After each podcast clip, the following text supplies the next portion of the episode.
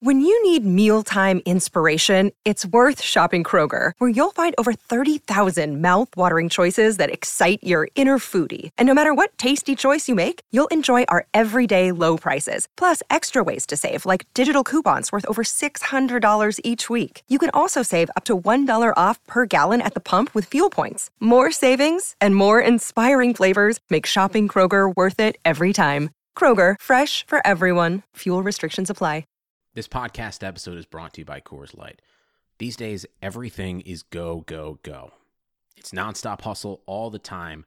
Work, friends, family expect you to be on 24 7. Well, sometimes you just need to reach for a Coors Light because it's made to chill. Coors Light is cold lagered, cold filtered, and cold packaged. It's as crisp and refreshing as the Colorado Rockies. It is literally made to chill. Coors Light is the one I choose when I need to unwind. So when you want to hit reset, Reach for the beer that's made to chill. Get Coors Light in the new look delivered straight to your door with Drizzly or Instacart. Celebrate responsibly. Coors Brewing Company, Golden, Colorado. London Stock Exchange Group is here to be your essential global markets infrastructure and data partner, where open isn't just a platform, but a philosophy, giving you the freedom to make your mark in the world. LSEG, open makes more possible. The Madhouse Chicago Hockey Podcast is brought to you by Triple Threat Sports, Merichka's in Crest Hill, Dr. Squatch Soap Company, and by Fry the Coop. Here are your hosts, NBC Chicago's James Naveau and 670 The Scores hockey guy, Jay Zawaski. Let's drop the puck. Welcome in, boys and girls, to this special edition of the Madhouse Chicago Hockey Podcast. My name is James Naveau from NBC5 Chicago. With me, of course, as always, is the one and only Jay Zawaski of Six 670 The Score, of the I'm Fat podcast, of best-selling authorship fame. And Jay, this is a special podcast for many, many reasons, one of which is it's our last podcast before the regular season starts. Yeah, and it's a good one. We've got uh, the Jeremy Colliton contract extension to talk about. We are going to have a conversation with Blackhawks defenseman Connor Murphy. We've got some uh, odds on the season coming up. We're going to make our season predictions, so a ton to get to. So we're going to not waste any more time. Follow us uh, on Twitter at Madhouse Pod, uh, Instagram Madhouse underscore Pod. Search for the Madhouse Chicago Hockey Podcast on Facebook, and you'll find us. Patreon.com slash Madhouse Pod. Buy some of our merch. Madhouse Pod merch, powered by our friends at Triple Threat Sports. For all your team outfitting needs, call Chris 708 478 6090 and uh, our Patreon page, Madhouse Pod. I'm sorry, patreon.com slash Madhouse Pod for everything Madhouse Podcast. Go to madhousepod.com. I think I covered everything. I think seems about right. Yeah. All right, so let's begin with the big news of the day. Blackhawks head coach Jeremy Colliton has signed a two-year contract extension with the team. Uh, so that's not a big shock. I think we all knew that was coming based on, you know, the way Stan Bowman was talking this offseason and the way they've been talking about the future. That contract, though, aligns with the expiration of the Patrick Kane contract, the Jonathan Toews contract, and the Alex DeBrincat contract. So a big three years ahead. Uh, and Duncan Keith. Wow, forgot about that one too. Uh, Duncan Keith's contract is up in three years as well. So a lot of big numbers coming off the books then and that will be a pivotal moment in franchise history. Will Bowman and Colliton, who are also aligned now contractually, uh, will they be around for the next generation of the Blackhawks? We're going to find out yeah, that that was kind of the first thought that I had was it just is kind of basically tying everybody together for the foreseeable future because Colliton was going into this season, I believe he was going to be a lame duck coach if an extension didn't get done. Right. So, like you alluded to, Jay, just not a huge shock that they were going to get him uh, tied up to a contract extension. Obviously, didn't know how long it would be a two year extension is not exactly the longest thing in the world. So I guess that does kind of bring up its own questions. But I think the big conclusion that you can draw from the fact that they got him under contract in a two year contract specifically to take him to the end of what I guess this window is what you would call it. I think the the key thing here is that his fate and Stan Bowman's fate do seem to be inexorably linked together. And I don't think that I don't think you're going to see one leave without the other, especially now. I think now that they've kind of, you know, gone this direction, they've they've emphasized this direction multiple times. I think that this is just the final sign that they are going to be tied at the hip, and whatever fate befalls one will befall the other. So I think that's kind of the big conclusion that we can draw from the fact that they gave him this contract extension today. And that's how it should be. They should be tied together. You know, and and now, you know, we've got all these sort of things that were nebulously hanging over Stan Bowman's tenure, like, oh, how involved is John McDonough and blah blah blah. No, now it's fully Bowman and fully Colliton, and if they fail, they will be fired. And look, I, am not, I, I'm not going to get mad about this. I've said this a lot. I think you kind of feel the same way. Still not totally sure what to make of Jeremy Colliton. Is he a good coach or not? I don't know if I know.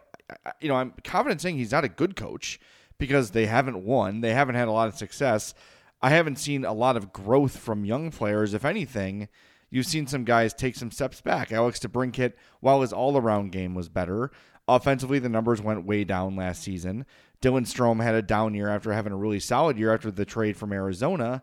Adam Boqvist sort of leveled out, but maybe he wasn't ready to be called up, and that, as we understand, was a John McDonough decision to call up Adam Boqvist early. So now he's got these next two or three years to say, look at what I've done. Look what I've developed. Look how good Boqvist is. Look how good Mitchell is. And if you look around the league, the whole this guy's really young thing doesn't really play anymore. Prospects are becoming good right away, very, very quickly. You know, like Cale Makar jumped into Colorado and was excellent last year. There's so many young players that are making immediate impacts. So, you know, if if Adam Boqvist doesn't take a big step this year, that to me is worrisome. Right? Like if he doesn't look like a top 4 guy this year for most of the year, that's problematic. So, Jeremy Colliton was brought in here for his communication skills, air quotes, and to develop the young players. Well, he's going to have a great opportunity to develop young guys this year. So let's see it. I'm on board. Let's see it. I hope Stan Bowman's right. I hope I hope Jeremy Colliton is an excellent communicator and developer. And I'm happy to say I was wrong, you know, in a year or two. But right now I'm just not seeing it. So uh, it's up to Colliton and Bowman to show us. Well, I mean, you you said it that we it's still a very much a you prove it thing when it comes to Jeremy Colliton and developing young talent. And literally, the first thing that Stan Bowman said in the press release in the statement that was released today is about his development.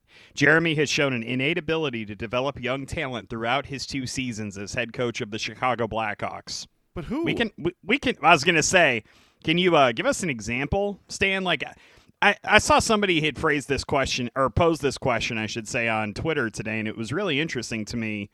If Stan Bowman hadn't lucked into the third pick in the draft and gotten Kirby Dach, who could you argue that Jeremy Colliton has helped develop? Well, and that's the thing, and it seems like Dach's development happened when he was away from the Hawks. you know, like everything shut down, everybody went home, and then Dach just started working on his own and came back and was this totally different guy. I mean, look, it's unfair to take that that credit away from Jeremy Colliton. So I guess in fairness, we have to say that he that Kirby Dach took a big step under Jeremy Colliton. The kid was a third overall pick though, and that step was going to come regardless. But like we said earlier, what, what did Alex Nylander do last year? Mm-hmm. Was he any different from the guy that was in Buffalo? Not really. He just got more opportunity, so his numbers went up. I mean, look, okay, can we give him credit for Dylan Strome being a better player after the trade from Arizona to Chicago? Does he get any credit for finding a place where Dylan Strome ha- found consistent offensive success? Okay, but he did in his first season, not his second. I exactly. would argue that he took a step back last year. He, but in fairness, Strome was injured, so he he was banged up all year. So we've got to like that's the thing is it's hard to just go through the checklist of who got better. But I'm not. I don't see any young player on this roster who I can point to and say, there's a guy that Jeremy Colliton made better. And Kubalik, how about him? It took until halfway through the season for Colliton to realize that maybe Dominik Kubalik should be on the power play. Yeah. Right. I mean, he, he, could you could make the argument that it took him, you know, until halfway through the season to fully become acclimated to the North American game. And Jeremy Colliton did him a favor by not throwing him into a situation where he wouldn't have been successful until he felt comfortable doing that. Yeah, but isn't a power play an easier place to be? It's not the penalty kill right? Like, okay, stand here and wait for. I don't know. The, the Blackhawks power play kind of stinks. I don't know if you can really uh, say that it's easier. Well, that that's the thing is Stan Bowman. How, however, you are listening to this, And however you're feeling about it, if you believe Colliton deserves credit for Kubalik or Dach or whoever, I just I don't think anyone, however you feel, can have the confidence Stan Bowman has about his development because nothing is obviously because of Jeremy Colliton. I, I just I don't see that.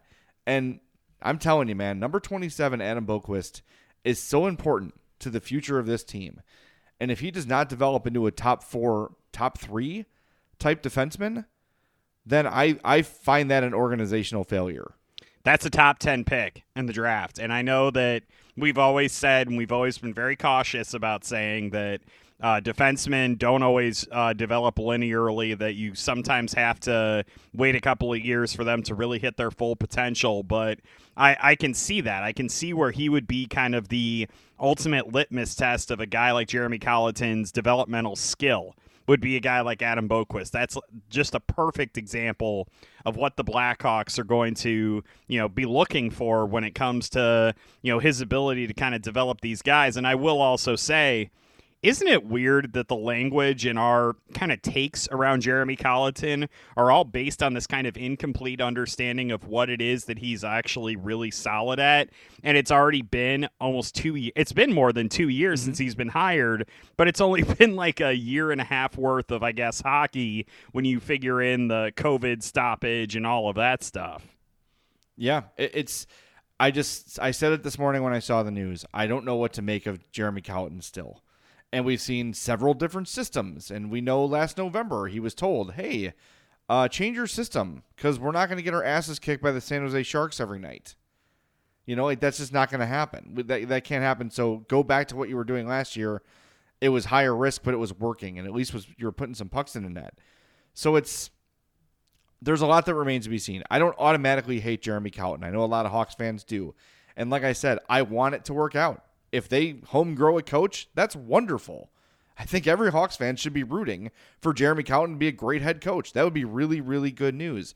I just see this confidence and this assuredness from Bowman, like he's a good developer. And I just throw my hands up, like, where? Yeah. Where is this great development? I, I don't I don't see it.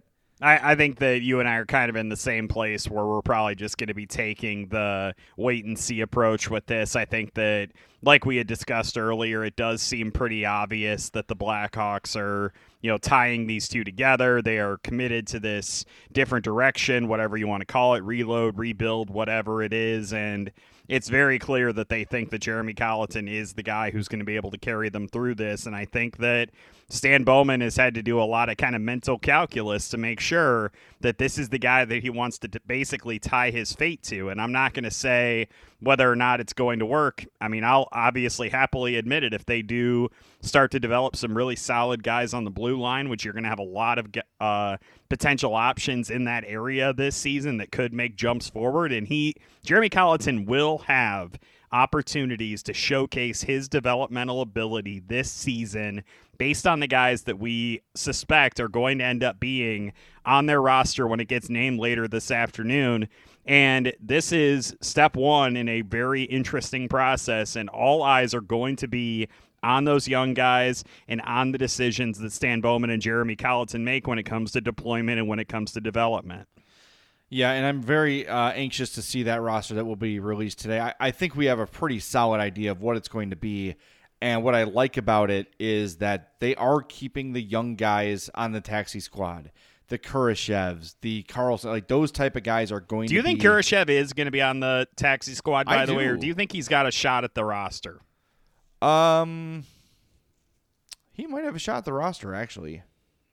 I, I, I don't th- I am kind of leaning towards him being on the taxi squad, but just on the way they've been using him in scrimmages and practices, I feel like it's at least it's a conversation for sure. Like I think that he it's very interesting the way that they've been using him in camp. And I know he wasn't among the, you know, top 12 forwards in their practice yesterday, but at the same time, I still feel like they like what they've seen for him. And I think they're still kind of trying to determine how fast they want to hit the gas pedal and to get him going. Well, we will tell you what the Hawks lines looked like most recently in a second, but first, I want to tell you about our friends at Fry the Coop and frythecoop.com. Go get some great Nashville hot chicken. Don't be like me and accidentally drive past it last weekend because you forgot you were in West Town and that you were just about to drive by a Fry the Coop and there was a McDonald's there instead and you got that and you're an idiot.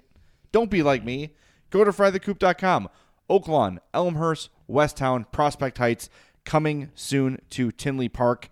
God, I cannot wait for it to come to Tinley Park. What is Fry the Coop? Nashville hot chicken in all its forms tenders, sandwiches. How about a donut sandwich? Yeah, yeah, a sandwich isn't unhealthy enough for you. Fine, we're gonna put our fried chicken between a donut. How do you like that, Tubby? Yeah, you like that, don't you? They also got chicken and waffles. They've got craft beer when things are open. But the best part right now, as we're in the middle of a pandemic, you may have noticed, you may have uh, missed that news. They got pickup windows. Place your order online at frythecoop.com. Walk up, they hand you your order through a window. You're in and out, easy peasy, no waiting, nice and safe, very little contact. Fry the Coop is doing great during this pandemic, and it's because of Madhouse Podcast listeners and uh, because of their uh, commitment to your safety. So go support them. Fry the Coop, frythecoop.com. Come get your happiness at Fry the Coop. All right, here's what the lines were uh, at yesterday's practice, and this is probably pretty accurate to what opening night's going to look like. Top line is Strome centering DeBrincat and Kane. No surprise there. Nope. Second line, Wallmark centering Janmark and Shaw. Third line, Pius Suter centering Kubalik and, and uh, Brandon Pirri. You could argue that's the second line. David Kampf centering Matthew Highmore and Ryan Carpenter. There's your fourth line. Defensive pairs, Keith and Murphy, our guest later on the podcast.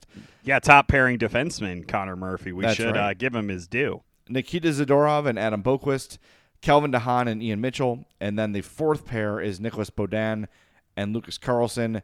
And in no particular order, your goalies, Malcolm Subban, Collin Delia, Kevin Lankinen. I know we had given uh, some conversational time to who the third goaltender was going to be on the roster. It's obviously going to be Lankinen now since they put Matt Tomkins on waivers and he cleared, so he will likely be the starting netminder for the baby Blackhawks, the Rockford Ice Hogs. That's right. So, uh, I'm, by the way, maybe hear you asking what's up with Soderberg. Soderberg is still having uh, immigration issues. Uh, so We have an update on this, by the Oh, way. we do? I'm his sorry. visa, his visa cleared this morning. He is currently he is currently in quarantine. He will be eligible to play for the team beginning on January twenty second. January 22nd. Okay, let me grab my schedule over here.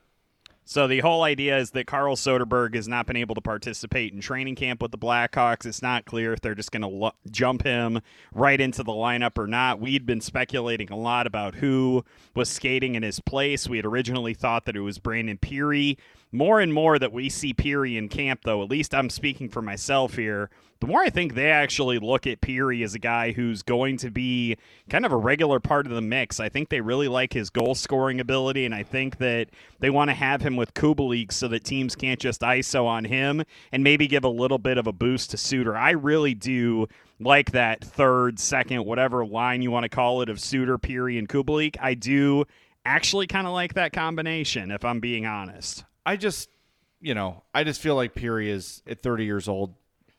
You know, give a kid a chance. But I, I get He's, he's still one of the few guys that is a proven NHL scorer on this roster, man. And I and I say proven NHL scorer obviously with a giant asterisk. I'm saying not much of a scorer, but that is his game. He scores goals. Like that is what Brandon Pirri does. It's not like he's coming in there to move the puck around and to be Mr. Facilitator. No, that dude is out here to shoot and to score. That's what he's here for. 72 goals in 275 games. That's probably higher than I would have predicted. So yeah, he's about uh, a little less than half a point per game. Uh, so by the way, with Soderberg, the 22nd of January would mean he misses the trip to Florida, the two games versus Tampa, the two games versus the Panthers. So we'd be back for the Friday the 22nd home opener uh, versus Detroit. If he's if they deem him ready to play, but I think as soon as he shows up, there he's going to be in the lineup. That's a And also, Stan Bowman did say that Brent Seabrook is close to skating again. Yeah, and they'll be able to provide more clarity tomorrow when the NHL's like kind of weird uh, rules go away and they can be a little bit more transparent about what's going on with him. So we haven't seen the last of Brent Seabrook. It's just a very interesting matter of what exactly is going on with him, and it sounds like we're going to find out maybe tomorrow. Yeah, no point in speculating. Just uh, kind of looking forward to hearing what it might be. Speaking of tomorrow, um, the Connor Murphy interview we're going to have on the back end of this podcast was unexpected. I asked the Hawks last week, didn't hear back, and then all of a sudden they're like, "How about later today?" I'm like, "Okay, cool, we can do that." Um, so we're gonna push our Lightning preview with Caley Chelios to Wednesday. So uh, maybe James or I can do a little short podcast on the front of that one, updating the roster and things like that. But look for the Caley Chelios Tampa Bay Lightning preview on Wednesday. All right, James, let's get to some season predictions here as we are uh, recording this on the eve of the NHL season. I want to get your take for the winners of the four divisions North, West, Central, East, and your Stanley Cup champion. So the the playoff format this season is interesting because it's not a traditional Western and Eastern Conference thing. I don't know how they're going to give out the Campbell and Prince of Wales trophies this year because the way they're going to seed the semifinals, at least the way that I read it, is that the top points team that gets through the divisional round, because the first two rounds of the playoffs, remember, are interdivisional. So you play teams in your own division the first two rounds. The semifinal will be the team that's left that had the top point total during the regular season will get the one seed, then two, three, four. So it'll be one, four versus two, three. I I find that fascinating that you could end up having a potential Stanley Cup final between teams that are traditionally in the Western Conference and the Eastern Conference. Hell, you could have a Stanley Cup final that would be something like St. Louis Dallas, where it's like two Central Division teams battling for the Cup. I think that's pretty freaking awesome if you ask me. Yeah, that's definitely gonna throw. I you know I, I say it all the time. I love chaos. I love chaos, and this is definitely chaotic. So maybe the best way to do this is who do we think the best four teams are going to be? Let's Yeah. just, maybe we pick one from each division. That might be the you know who wins each division. Right. Maybe is let's the way to well let's this. start with since they I guess can be credited with inventing the game and since I have a kind of Canadian bent to my personality anyway, let's start with the North. I think that there are probably three teams that are really going to be battling it out for the top spot in the North. I think it'll be Toronto, Vancouver, and Montreal. I'm going with Montreal. I think that a lot of people are sleeping on what a strong team the Canadiens are. And I know that like Toronto's obviously got the sexy talent and they've got all the, you know, the John Tavarises and the Auston Matthews. I don't know, man. I for some reason the Montreal Canadiens this year just they scream to me the team that can somehow make it through those seven squads and get out of the North Division. Okay. Uh, I'm hate to do this, um, but I really feel like uh, Toronto is the team to beat in this division. They're they're just a good team. They brought in Joe Thornton. I don't know what he's got left in the tank necessarily. How did Patrick Marleau work out for them? Uh, I know, but I think it's Thornton is probably being used differently. It looks like based on what I've seen there. So I'm saying uh, Toronto is the best team in Canada, um, and I, you know, I- I think that Calgary is probably a team that's maybe a little bit underrated too, but they lost some guys. I'm going to go with Toronto as much as it pains me. And look, I think we all sort of like Winnipeg should be good, but they just can't get out of their own way. Sometimes It Never feels like they can. You are absolutely correct. That's the perfect way to phrase that. But when it, like at some point, all that talent has to come to fruition, right? But you've got uh, you know a seemingly unhappy Patrik Laine, and that whole thing to be worked out. So yeah, I just because of the uncertainty, I'm going with Toronto to win the North, even though it's boring. I don't like that. No, it's fine. I mean, that's. I, I'm not going to criticize you for picking chalk. Who that like? Honestly, people who like get mad about like predictions for chalk picks, the top teams in each division, whatever. You know what? We're doing this because we think that we're going to be right, and That's right. the odds are Toronto is probably favored in that division for a reason. They're a really good freaking hockey team. I just I don't know. Montreal just they scream to me that team that kind of you know comes out of the pack a little bit. And I know that a lot of outlets have picked them to finish second or third, so it's not like I'm breaking new ground here. But I'm just I'm sticking with Montreal. They're a fascinating team to me, and I cannot wait to watch them play.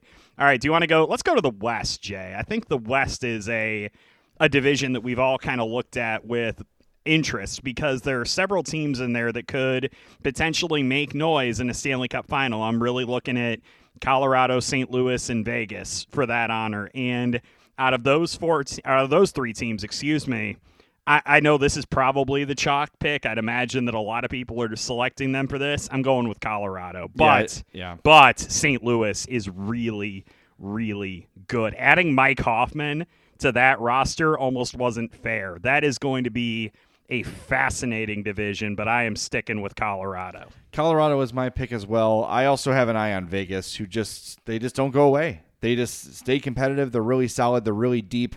We had a good look at them, obviously, in the playoffs, uh, and you saw the difference between contender and pretender in that series. But I just like everything Colorado did this offseason. Uh, look, they added Brandon Saad. That's going to help them. Uh, Cale Makar is another year older. Who knows if Bowen Byram makes the team? There. Uh, I think that they're going to be. What a good problem to have. I know, really. Colorado is stacked, and I, I do. Well, we'll get to it, but I think this might actually be the year where Colorado takes home the cup. Ooh, teasy. Uh, we're going to skip the Central because obviously we want to go with the Blackhawks division last. We're going to build up the suspense. The I'm sorry. I we're going to the East now, In the East has been kind of the do- this area has kind of been the domain of the Boston Bruins recently, but obviously you have the Flyers, the Penguins, and the Capitals, all of whom could potentially knock them off. Heck, the Islanders could have a really solid squad this year. I am actually I had originally like leaned towards Boston.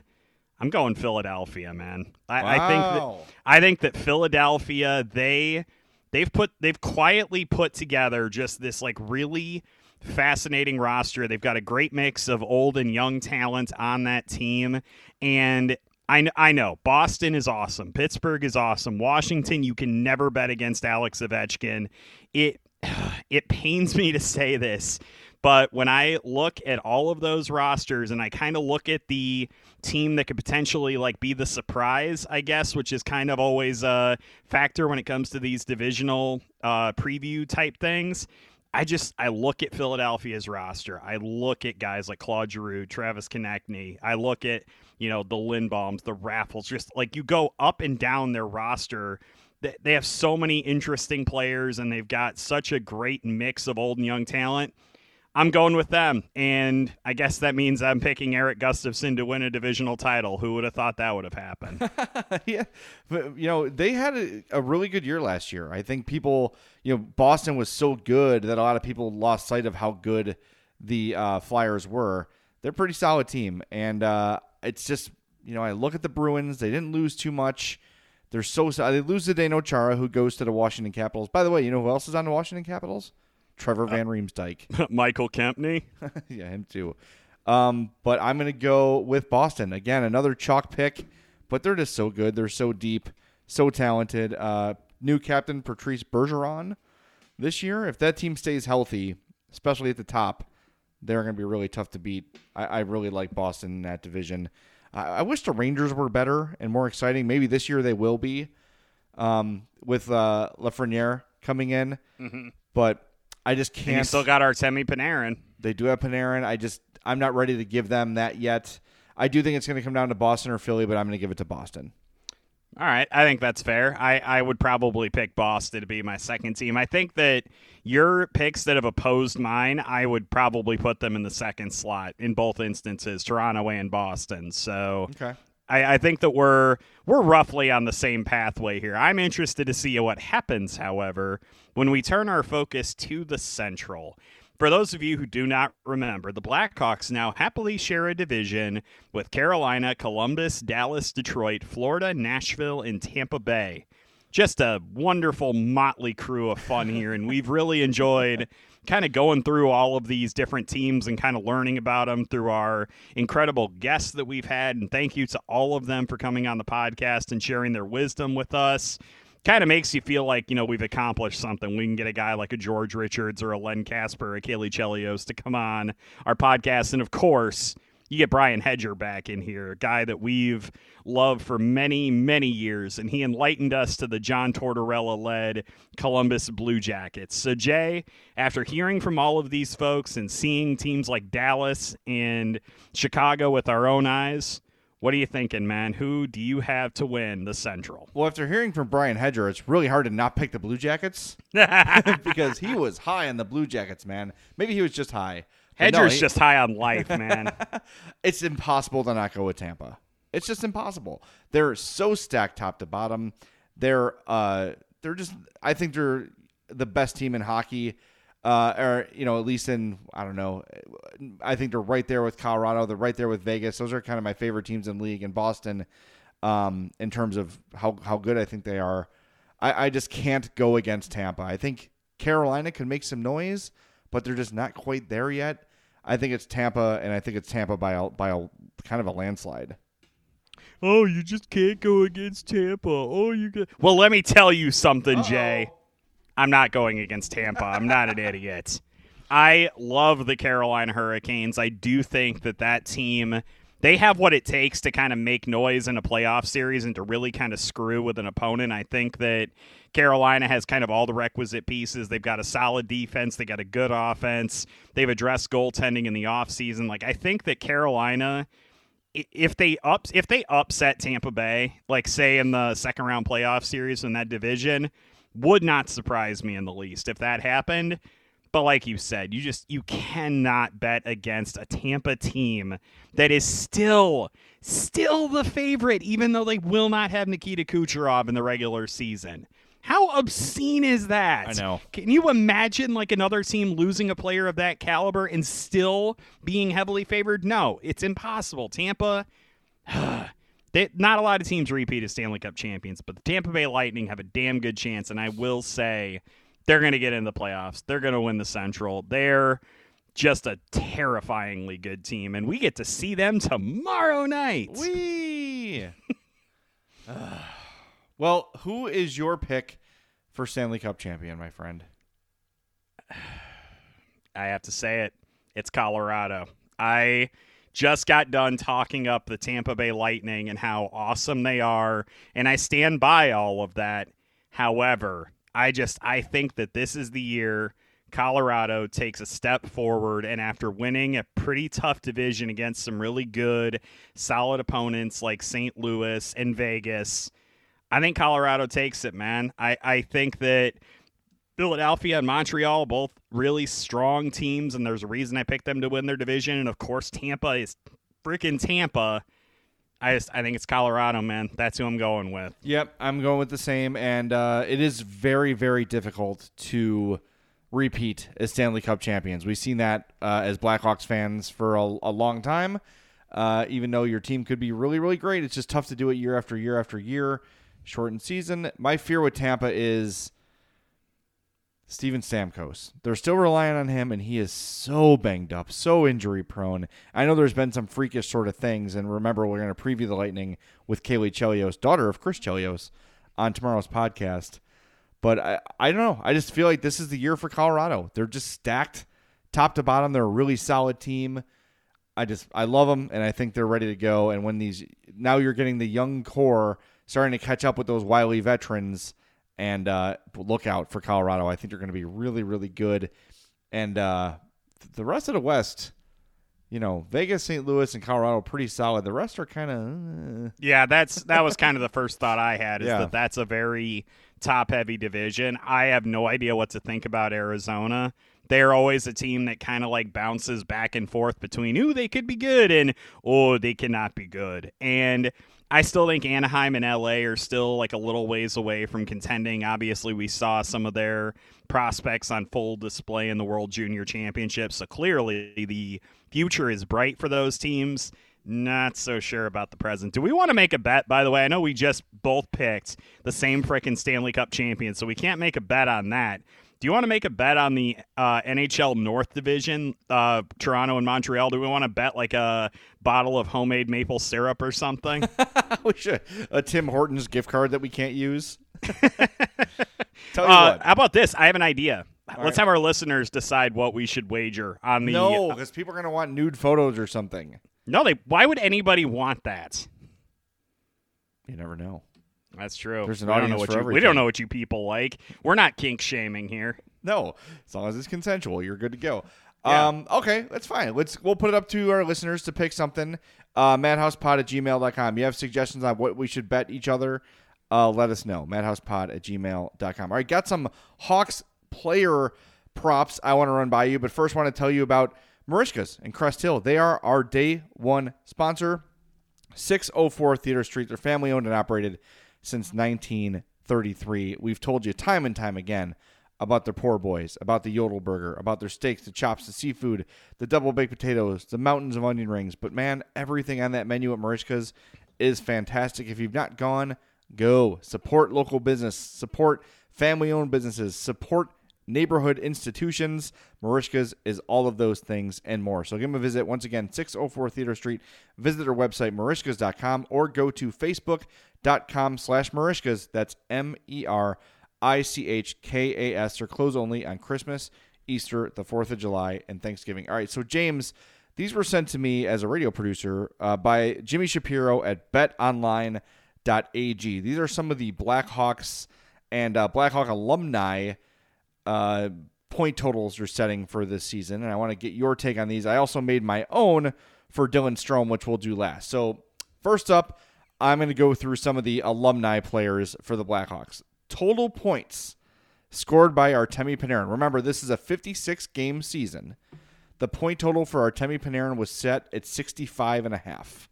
Are you going over or under Artemi Panarin? 65 and a half. I am going to go over because, unlike you, I don't view him as a one trick pony. I think he's a really talented.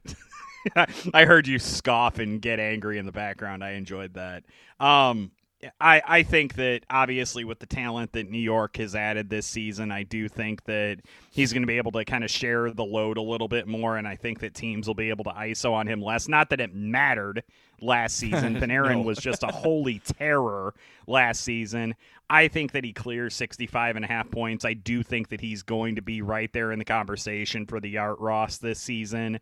I, I think that he is – he's one of the most fun hockey players I think that's rolled through Chicago and he's just continued that in the rest of his NHL career. I do think that he gets over that. I think that's a I think 65 and a half is a great number.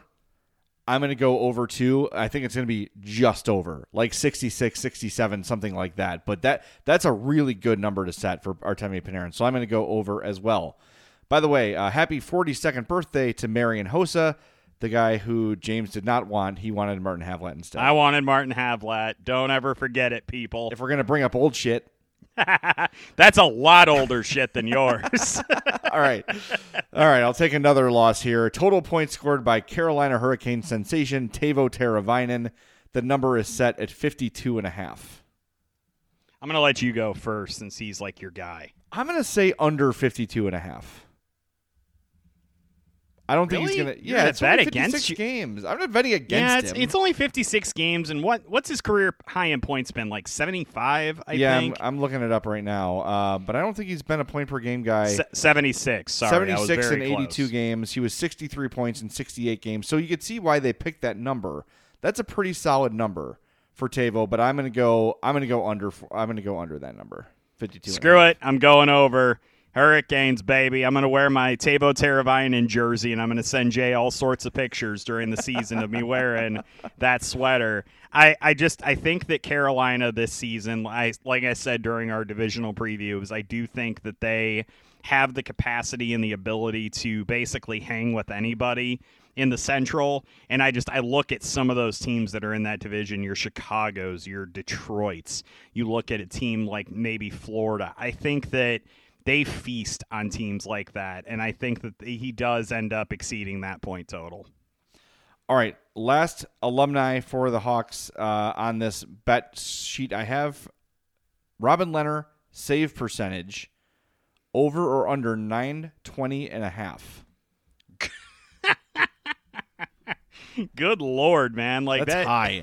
I'm trying to think of like how on earth can you possibly like quanti like how can I analyze something like that? How can I be like, well, he's been working really hard on his pad work this offseason, and I think that he's going to start. His save percentage last season with Vegas, with Vegas, mind you, I believe was 940, and then combined with the Blackhawks was about 920. Yeah, he was 918 with Chicago last year. I, I say he's going to be under. I think that he has a slight letdown just because he does have the new paper, and obviously you're going you've had a few departures from the Golden Knights during the offseason. I think that it's going to be close. Obviously, Vegas knows what the heck they're talking about with these things. I am going to go under. Okay, for the record, his career save percentage is .918. So there that that's a solid number. I'm going to go under 2 though. That's that's a that's a pretty high number. That's a pretty high number. Especially when in all likelihood he is going to be the guy. Okay. Ready for some Blackhawks ones? Probably not, but we'll find out. Final save percentage by Malcolm Subban. The final countdown. Over under 90 and a half. Under. Really? You think he's got a sub 90 save percentage? I don't think any of them are going to have a save percentage above 90. I don't think Delia is going to. I don't think Lankinen's going to. I don't think Subban's going to. I I'm just going to be honest. Like, what reason do I have to trust any of them in net? And what reason do I have to think that the Blackhawks defense will be good enough to limit quality shot opportunities? I think the defense is going to be better. Like, I do think that some of these younger guys that are coming in, like your Mitchells and I obviously another year of Boqvist, I think that they're going to be improved. But I also think that with their issues that they might have scoring goals without so many key guys up front, they're just going to have to really lock down on their defense. And I don't know if they're capable of doing that. So I'm going under. All right. Subban career save percentage in 66 games is .899. How often has he been the starting goaltender? He has started 60 games uh, in his career. My point being is he's always been the backup. Yes. And if he's going to be, this is your first rodeo as the starter. Whoo boy, good luck. All right, here's a bet I'll make with you. I'll bet you that one of the Blackhawks goalies will have a save percentage over 90. Okay. I'll bet I'll bet you a poor boy at Merichka's on that one. Poor boy at Merichka's on that. You know, I probably should say something about, you know, oh, sample size and if Lankinen plays three games. I'm screw it. I'm gonna do it. Poor boy. Bet. All right, awesome, done. Uh, I I'm gonna say I'm gonna th- I think he's gonna be right about his average, so I will say Subban under 90, but it's gonna be like 80, like same thing, like right at 90. Okay, uh, total goals scored by Dominik Kubalik. BetOnline.ag has 19 and a half is the goal number for Kubalik. Ugh, crap. That's exactly what I thought the line was going to be. This is an mm-hmm. issue. I I say over. I and I hate saying it, but too often I assume that guys are going to have a letdown in their second season after having a strong season. Watching him after play resumed and watching him leading up to the COVID stoppage last season, he's he's just such a good goal scorer. I think he gets at least 22 or 23. I'm going to go over that number. For the record, last season, 30 goals in 68 games for Kubalik. I, too, am going to go over 20 for Dominik Kubalik. All right, total points for Alex DeBrincat, 42 and a half. It's interesting. What was his point total last season? Uh, let me look. I am nav- I have navigated away from his page. Well, why I would you kill do a time. foolish thing like that? I know I'm the worst. All right, Alex DeBrincat last season had NHL.com sucks. he had 45 points in 70 games. Yeah, and that was obviously a big time downturn after he signed that uh, contract extension with the Blackhawks. Um, yeah, I'm gonna I'm gonna go I'm gonna go under, and here's why. I'm going to go under because I think that the top line of DeBrincat, Stroman, Kane. I have questions about whether that's going to work because I think sometimes we've seen that line, we've put it together, and it's kind of been one of those things that we've been like really intrigued by, and it just hasn't quite seemed like the chemistry quite works with that combination. So I think what happens is like the first like five or ten games of the season, those guys are together, and DeBrincat doesn't really have it going. But then once they break it up and he gets paired up with somebody else, I think that he gets on a bit of a run, so he gets close to it, but I don't think he goes over. I, re- I really like that number. 42 and a half is right about what I would think. I'm going to say under two, but you know what? No, I'm going to go over just because of the opportunity he's going to have this year. He's going to mm. get so much ice time. So much ice time this year if he's healthy. I'm going to go over 42 and a half, but barely. Barely. Good. I'm glad that we I'm glad we're disagreeing on some of this at least. All right, now these lines were set by known betting expert Jay Zawaski. Oh, goody. I'm doing Dylan Strome over under 40 and a half points. Under. I don't even really need to just I don't even need to like discuss my logic here. I just don't think that he I don't think he gets there. And I I'm not saying I think Dylan Strome's going to have a bad season. I just think that the player that he was when he first came to the Blackhawks, I think he I think his like realistic like level that I think he'll get to is slightly below that. And even at that level, wasn't he still only like a what three quarter a game point a game guy? Uh, 0.77 points per game. I was really close. So I I think he's below that, and I think that that ends up costing him a little bit, and so I think he'll go under.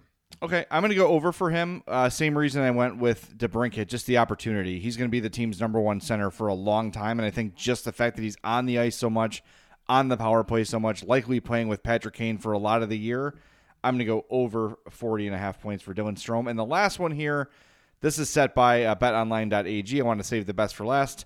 Total points scored by Patrick Kane over under 64 and a half. Oh my god! That's by the way, it's one point less than Panarin. I was just gonna say that it's one point less than Artemi Panarin. Um, I'm gonna go. I still think he'll be a point per game player. I think that you'd have to be a fool not to think he will be. That guy always figures out a way to get his points. I'm still gonna go under though. Like I hate doing it, but I just like playing for a team that just has very low percentage chance of making the postseason. I think that that ultimately kind of grates on Patrick Kane a little bit, and I think that he probably hits some of those struggling patches that all these guys seem to hit at times during seasons. I just I think he's going to go under, man, and not by much. I still think he ends up getting probably like 58, 59 points, but I think he'll be under. I'm going to go with the over, but barely. Just because someone's got same score. same logic earlier. Someone's got to score, Yeah. and he's going to get like 25 minutes a game at least. I'm trying to think like the last time the Blackhawks were terrible, right? Like so, you know, 15 years ago or whatever. I'm looking up Tyler Arnason's stats for the Blackhawks, right? So Are you really comparing Patrick Kane to Tyler Arnason? I'm not. I'm just telling you though, like guys without a lot of I'm, talent. I'm making that the tagline of this podcast is that Jay compares Patrick Kane to Tyler Arnason. I'm just talking about the opportunity. Tyler Arnason had 55 points in 82 games for the Hawks once. That's just because he was their only only option. He's the only guy that could score. That's a third line center on a good team, right? So, but if if they're the only guy out there, Patrick Kane's going to get a bunch of points this year, and I think he might be one of the. It might be one of those years where he has like 20 more points than anybody else on the team. I I really think that. uh Yeah, I think that. I think that he's going to be over. I think. Do you have a be over that bold prediction for the Blackhawks this season? Do I have a bold prediction? Yeah. I have a. Predi- I guess you just threw that on me, which is fine.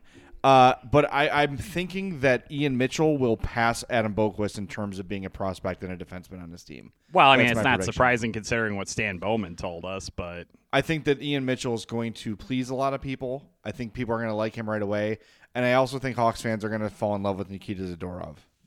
Mm. Is that a bold prediction? I, I like that one actually. I, I do think that people are going to kind of thrill to the way that he plays the game. yep. I think Suter sticks with the team the entire season, and I think that by the end of the season, he is their number two center, like based on what they have. Not like saying like he'll surpass Dach or Toews or anything like that. But I think that by the end of the season, he is at least going to be their number. Their actually, you know what? Screw it. I'm going to say he'll be their number one center by the end of the season. I think he'll surpass Dylan Strome on their depth chart. Wow. All right. I like that. That's interesting. I think that there's a shot of that. I, I the fact that he's so quickly been elevated to however you want to frame it, second or third line center. Mm-hmm. That's pretty telling, man. They're like, okay, you're here, and th- I was They've already watching- got him playing with Dominik Kubalik. Yeah. like And I was that's watching a, that That's a big sign. I was watching the scrimmage the other night after the Bears lost. Who could have seen that happening? Um, and he was like working in front of the net, and he just he looks the part, J- mu- very much like Kubalik did. Uh, Pius Suter looks the part, and I'm excited to see that. Look, man, I, the season starts tomorrow. I know that there's not a lot of high expectations for the Hawks, but part of what I love about watching hockey is the development process. And we mm-hmm. are going to be well into it, so I'm really looking forward to that. All right, we're going to take a timeout. When we come back, you're going to hear our conversation with Blackhawks defenseman Connor Murphy. Don't go anywhere. You're listening to the Madhouse Chicago Hockey Podcast.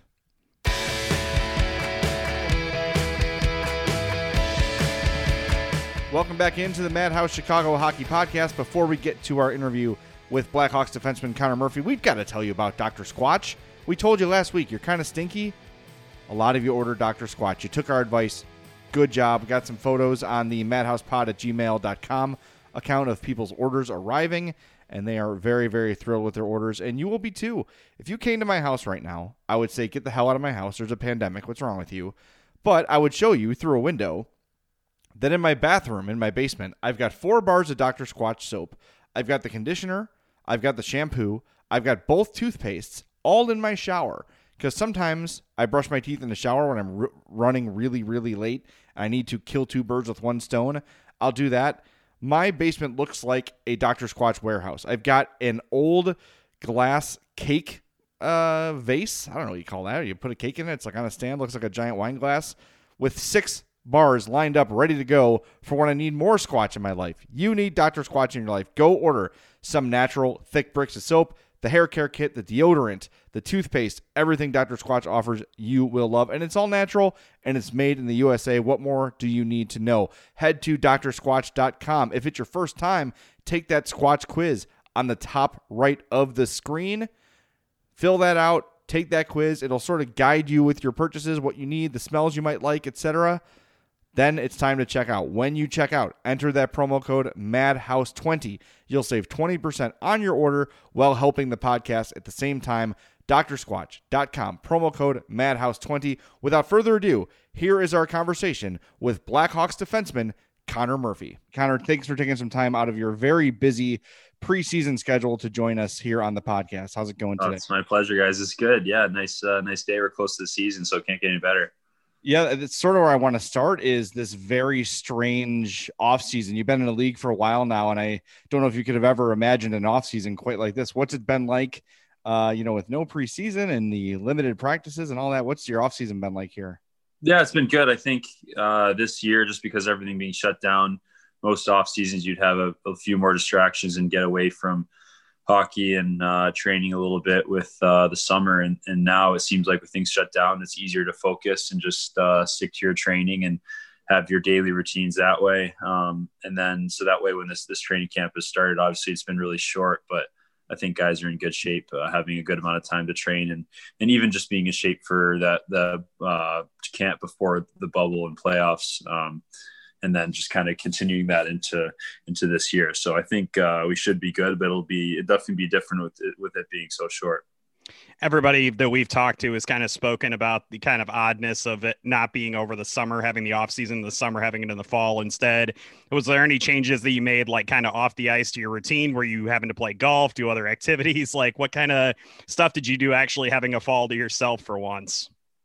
I didn't do a whole lot different. I think it was nice to enjoy the holidays, like the different change in seasons. We don't really get to enjoy the fall as much. Usually, we're that's right we're in the thick of starting the season. So um, I wouldn't say doing too many outdoor activities. Um, just more, yeah, hanging out and doing the festive stuff, and uh, and maybe seeing family a little bit. So uh, nothing too different how do you feel physically? You know, does it coming in with a, a, different sort of routine? I know you said didn't change much, but have you felt, you know, maybe more winded, less winded during warmups, things like that? How, how has it been physically for you with the change? Yeah, physically good. I think I feel better this year than I have uh, majority before. A big focus for me was uh, was my groins. I I tweaked a groin uh, the last couple training camps actually, so had been spending a lot of time and attention on that um, and trying to do some more sprint uh, work skating to to strengthen that so it's not a shock when training camp comes around you're going full speed. A lot of times that's tough because uh, even if you're going to train hard on the ice in the off season, um, there's always a different pace to training camp and the drills um, that can kind of wear on your hips uh, a little bit. So I was working on that, and then uh, and then just I think because of not having much going on this summer, usually trying to work out and then go golf or go hang out with people. Um, you end up not resting as much as you would now in the in the winter and fall. You tend to you tend to work hard in the morning and then hibernate during during the day to, to get your naps and and hang out when the sun's not up too much. So I think that actually helps your body recover a lot and kind of helps you get in better shape. I know preseason games are kind of a necessary evil for you guys just to kind of get the kinks worked out, play against some uh, opposing teams instead of having to go up against your teammates all the time. How different is that to not have that preseason to kind of get ready for all of this? And I guess the big question is are you a fan of not having to play preseason games and just being able to focus on practices and getting ready for the season? Yeah, I kind of like preseason games. I think it, it tended to some years felt like it was drawn out uh, a little long until there's a lot. I think there's usually what six of them. Is that right? There's uh, it, sometimes it feels like you just need two, two to three maybe, and you're fine. It was nice that we had a inter squad scrimmage against each other last night. Just um, even if you have the high paced uh, practices and training camp, it's not the same as sitting three periods and having the intermissions and the commercial breaks and just those kind of in-game routines of um, of kind of working for three plus hours with the warm-ups even before the game so just getting your body used to coming in at night and, and having those games and getting in the rhythm that will come quick once the season gets going but yeah i am a fan of uh, kind of getting those routines going. That way, when the season starts, you can kind of hit the ground running. But um, we've definitely had enough time. There's no reason why we can't this year. How difficult was it, you know, last year playing in the bubble with no crowd? You're going to have to do it for basically the entire season this year. How big of an adjustment was that as a player?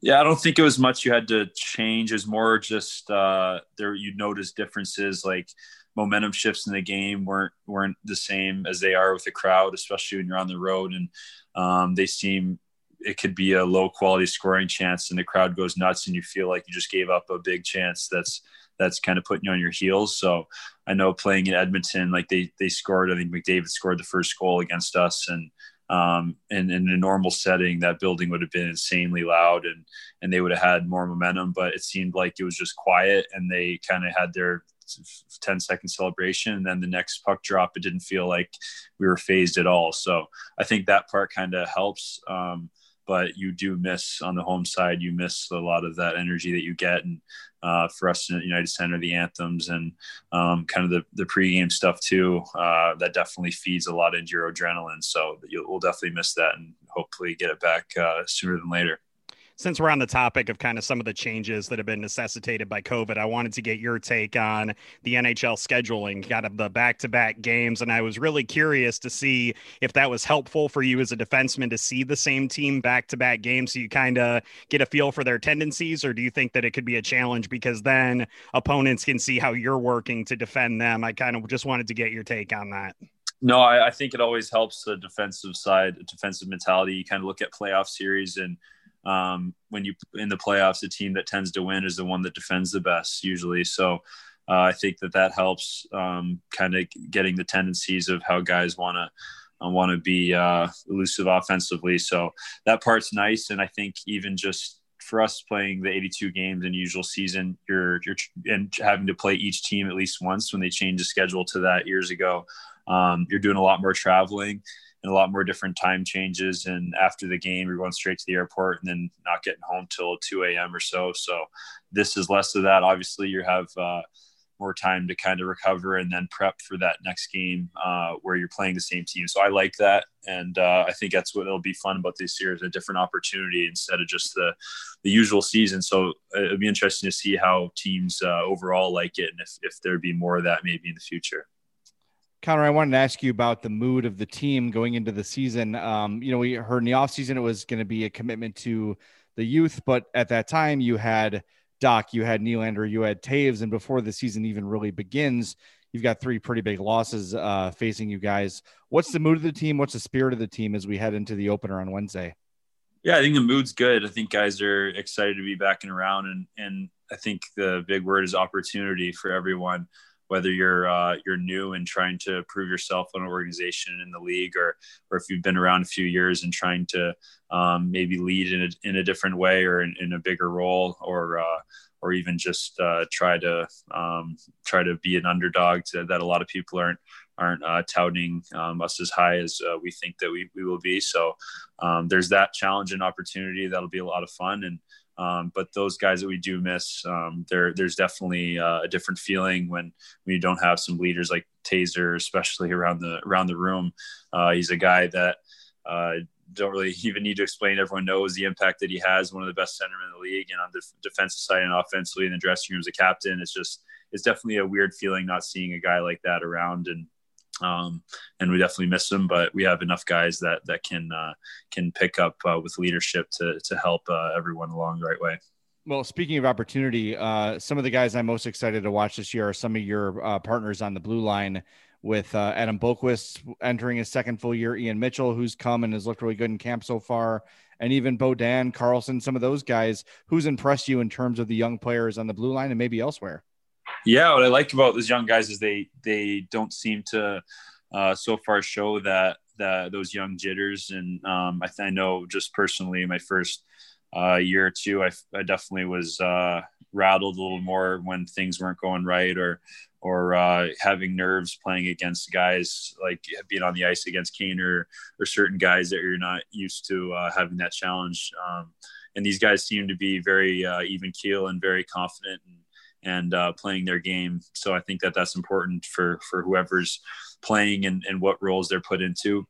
Um, and, and they're just great guys and good teammates to have around. I was lucky to play with Carlsson last year a bit, and uh, and Beaudin got a few games, and then Ian Mitchell's shows he's such a good skater, and um, and uh, we expect a, a, lot from him, and uh, you know that he's gonna impress a lot of people right away. So uh, I don't know individually if there's one guy I'd say that.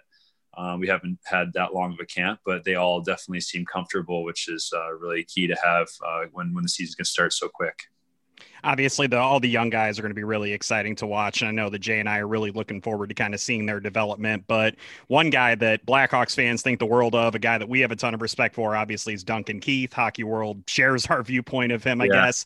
I'm really curious what it's like been like for you to line up next to him on the ice to like share that pairing with him. Is there anything that you've kind of learned and applied to your game after working with him? What's it like to be a defensive partner with a guy who's had the kind of career success that he's had yeah, I think uh, the the line I, I, learned that I think that speaks a lot of volumes to him and a couple of our guys is success leaves clues. I think uh, the amount of success they've had in their careers and the amount of winning they've had, um, you you realize uh, what what a lot of those things have led to. And he's, I think he's actually uh, a decently predictable defender.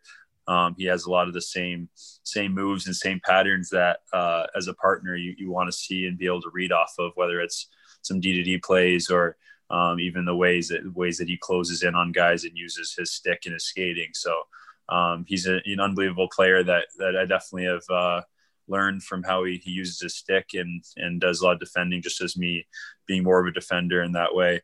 Um, so it's it's cool to have him around to see that, and uh, you definitely don't take it for granted. There's a lot of a lot of teams are on that don't have uh, guys that have had that long of a career that have learned so many ways and how to make the game easier on yourself. So uh, he has that presence about him, and um, and he's, he's really good with the young guys too. He, he definitely helped out uh, Boki a lot, paired with him last year, and then uh, this year, I mean, I noticed right off day one of camp, he pulls uh, a couple of our new uh, young D men that are the first year, and just shows them about defending with their stick in certain ways. So those are things that are so valuable and um, I think everyone's got those stories um, of guys that they've learned from as they get into their later in their career of uh, those little details that they've helped along the way, and and it means a lot.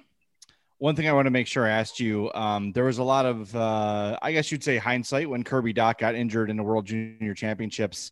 Uh, you're a guy who won a gold medal with Team USA in 2013. You won another gold in the under 18 in 2011. I believe you were the captain of that team, and won the gold the gold medal overtime winning game uh, goal correct? In 20 not the captain, but I scored. Yeah. okay, all that matters is the goal. Um, tell our listeners who might not be as familiar with the World Junior Championships what that means to a player at that age, what that means to Kirby Dach. Uh, James and I have sort of been saying, look, despite the fact that he got hurt, it was the right thing to do for him and for his future and for his development. Uh, what's your sort of take on that whole situation? Yeah, I think that World Juniors is such a a milestone to be able to play in. Um, you grow up and that is like right next to the NHL as, as the biggest thing that you could play in. Um, just being able to play for your country, and there's not many international tournaments that resemble the hype uh, for international play is that U20 for whatever reason. I don't, I don't, know why the history kind of shown that that's been, but um, it's something that I remember when I was playing in it. I remember going to the finals and I was watching YouTube of every other finals in the past um, past years and the guys that won the gold medals and how many guys that were in the NHL that had played in that tournament. So you kind of just look at it like that's one of your first chances, even though you're usually already drafted. It's kind of when you're first chances to show the hockey world like what you're capable of and what your country's capable of with the guys you played with growing up. Um, a lot of those guys have played in different international tournaments from when they were 15, 6, 14, 15. So it should, it means a lot to, to everyone to be able to play for your country. And um, that's why, um, you know, it meant a lot to Docker and the support you showed. He, he, you saw that he showed on social media to his teammates, even though he wasn't there. Um, just the pride everyone has for their country and them being in Canada too. So it's it's it's sad to have any injuries. Um, uh, obviously, him being out is is terrible even for that amount of time. But it's, it's hard. You can't can't predict those things and can't go around uh, expecting to injuries to happen in the game because it's just part of it. Connor, we really appreciate having you on. And uh, I know we've asked you a lot of hockey related questions, but I do have one question that's kind of more designed for you to give uh, Jay some career advice. He does some DJing on the radio on the sides. And I remember reading in the Sun Times that you volunteered to play the role of dressing room DJ for the Blackhawks. yeah, I don't know. Volunteer. Your, I was going to say, is there uh, music in your rotation right now that you could suggest for uh, Jay to potentially use? I fell off the path a bit with COVID just because I was, I don't know, we were, we all just doing our own thing and not being around the guys and, and looking for the new songs as much. But the guy that actually asked lately is uh, Subi Subban. He's he's good. He's got a what I respect with him is he likes about every genre of music. And I always feel like the people that have good taste in music kind of respect everything. And we got a lot of guys in our team who are not like that. We have a lot of guys who are just so biased toward one type or their only country or only rap or only techno and that and then they'll just chirp anything else that's on there so um probably the guy to ask i don't know what, what kind of music do you usually throw on as a dj uh, I do a uh, a show on an app called Gimme Country, so it's all country. But I'm I'm very particular about the country I play. It's old stuff, not the new stuff, but it's all really good. That's because you know your audience and how you pick the certain things. That's right. Yeah, I That's get to pick my own stuff. So it's it's you know it's the uh the Waylon Jennings, the Willie Nelsons, and then the people like from now who are similar. That's so great. Yeah, yeah. We have we ours is hard because we get like guys like uh, Boqvist who only listen to Justin Bieber and and Avicii, and then you got like guys like Dunks who listen to like country rap. So it's like, all right, it's it's just yeah. about everything you can imagine. So it's even hard to like mix all those songs together. You got to kind of just like pick one per day to to listen to. Is there anybody on the team that like listens to something that completely shocks you, like that you would look at him and be like, "There's no way he likes that. What the heck's going on here?" That's probably Dunks. Dunks likes the like. There's I don't even know. I didn't know it was a thing. There's like country rap, like country like country singers that are rapping. So he's he likes that, and it's like kind of old, like I don't know, kind of really like dirt road, like rapping type lyrics. And it's just it's just funny because it's it just feels like you're mixing two genres that you never thought would really go together. But then the one the best ones are uh, like russian guys and they put on their music and it's just a different language and a bunch of just like yelling techno and russian. And it's just it's funny. And you get that they like it but it's just something when you're like raised in the us you never in your life listen to and then it comes on and it throws you off. So it's fun I think you guys should just put together a team playlist. Everybody picks a song and just yeah. you just hit shuffle and see what happens. Yep. Yeah. Connor, yeah, exactly. thanks so much for your time, man. We appreciate yeah. it. Good luck going into the season. Uh, here's to good health. Here's to a bunch of wins and uh, stay safe out there, man. We're thinking appreciate about good talking to you guys. Means a lot. We're excited to have hockey back. That's for sure. Yeah, of course. All right. Hawks defenseman Connor Murphy was our guest on the Madhouse Chicago Hockey Podcast. Thank you to the Blackhawks for making that interview with Connor Murphy happen. And obviously, thanks to Connor Murphy for taking some time out of his day to join us here on the podcast. We greatly appreciate it. Hopefully, we can get some more player coach interviews as the season rolls on. But hockey is here. Wednesday is the day. Remember, Wednesday afternoon, our interview, our lightning preview with Caley Chelios will drop. We'll probably also review the uh, final roster a little bit there as well. So keep an eye out for that. But thanks for listening to today's episode of the Madhouse Chicago Hockey Podcast. We finally made it. Hockey is here. Enjoy the first game, enjoy the season, and we'll be with you every step of the way on the Madhouse Chicago Hockey Podcast. The Madhouse Chicago Hockey Podcast was brought to you by Triple Threat Sports, Merichka's in Crest Hill, Dr. Squatch, and by Fry the Coop.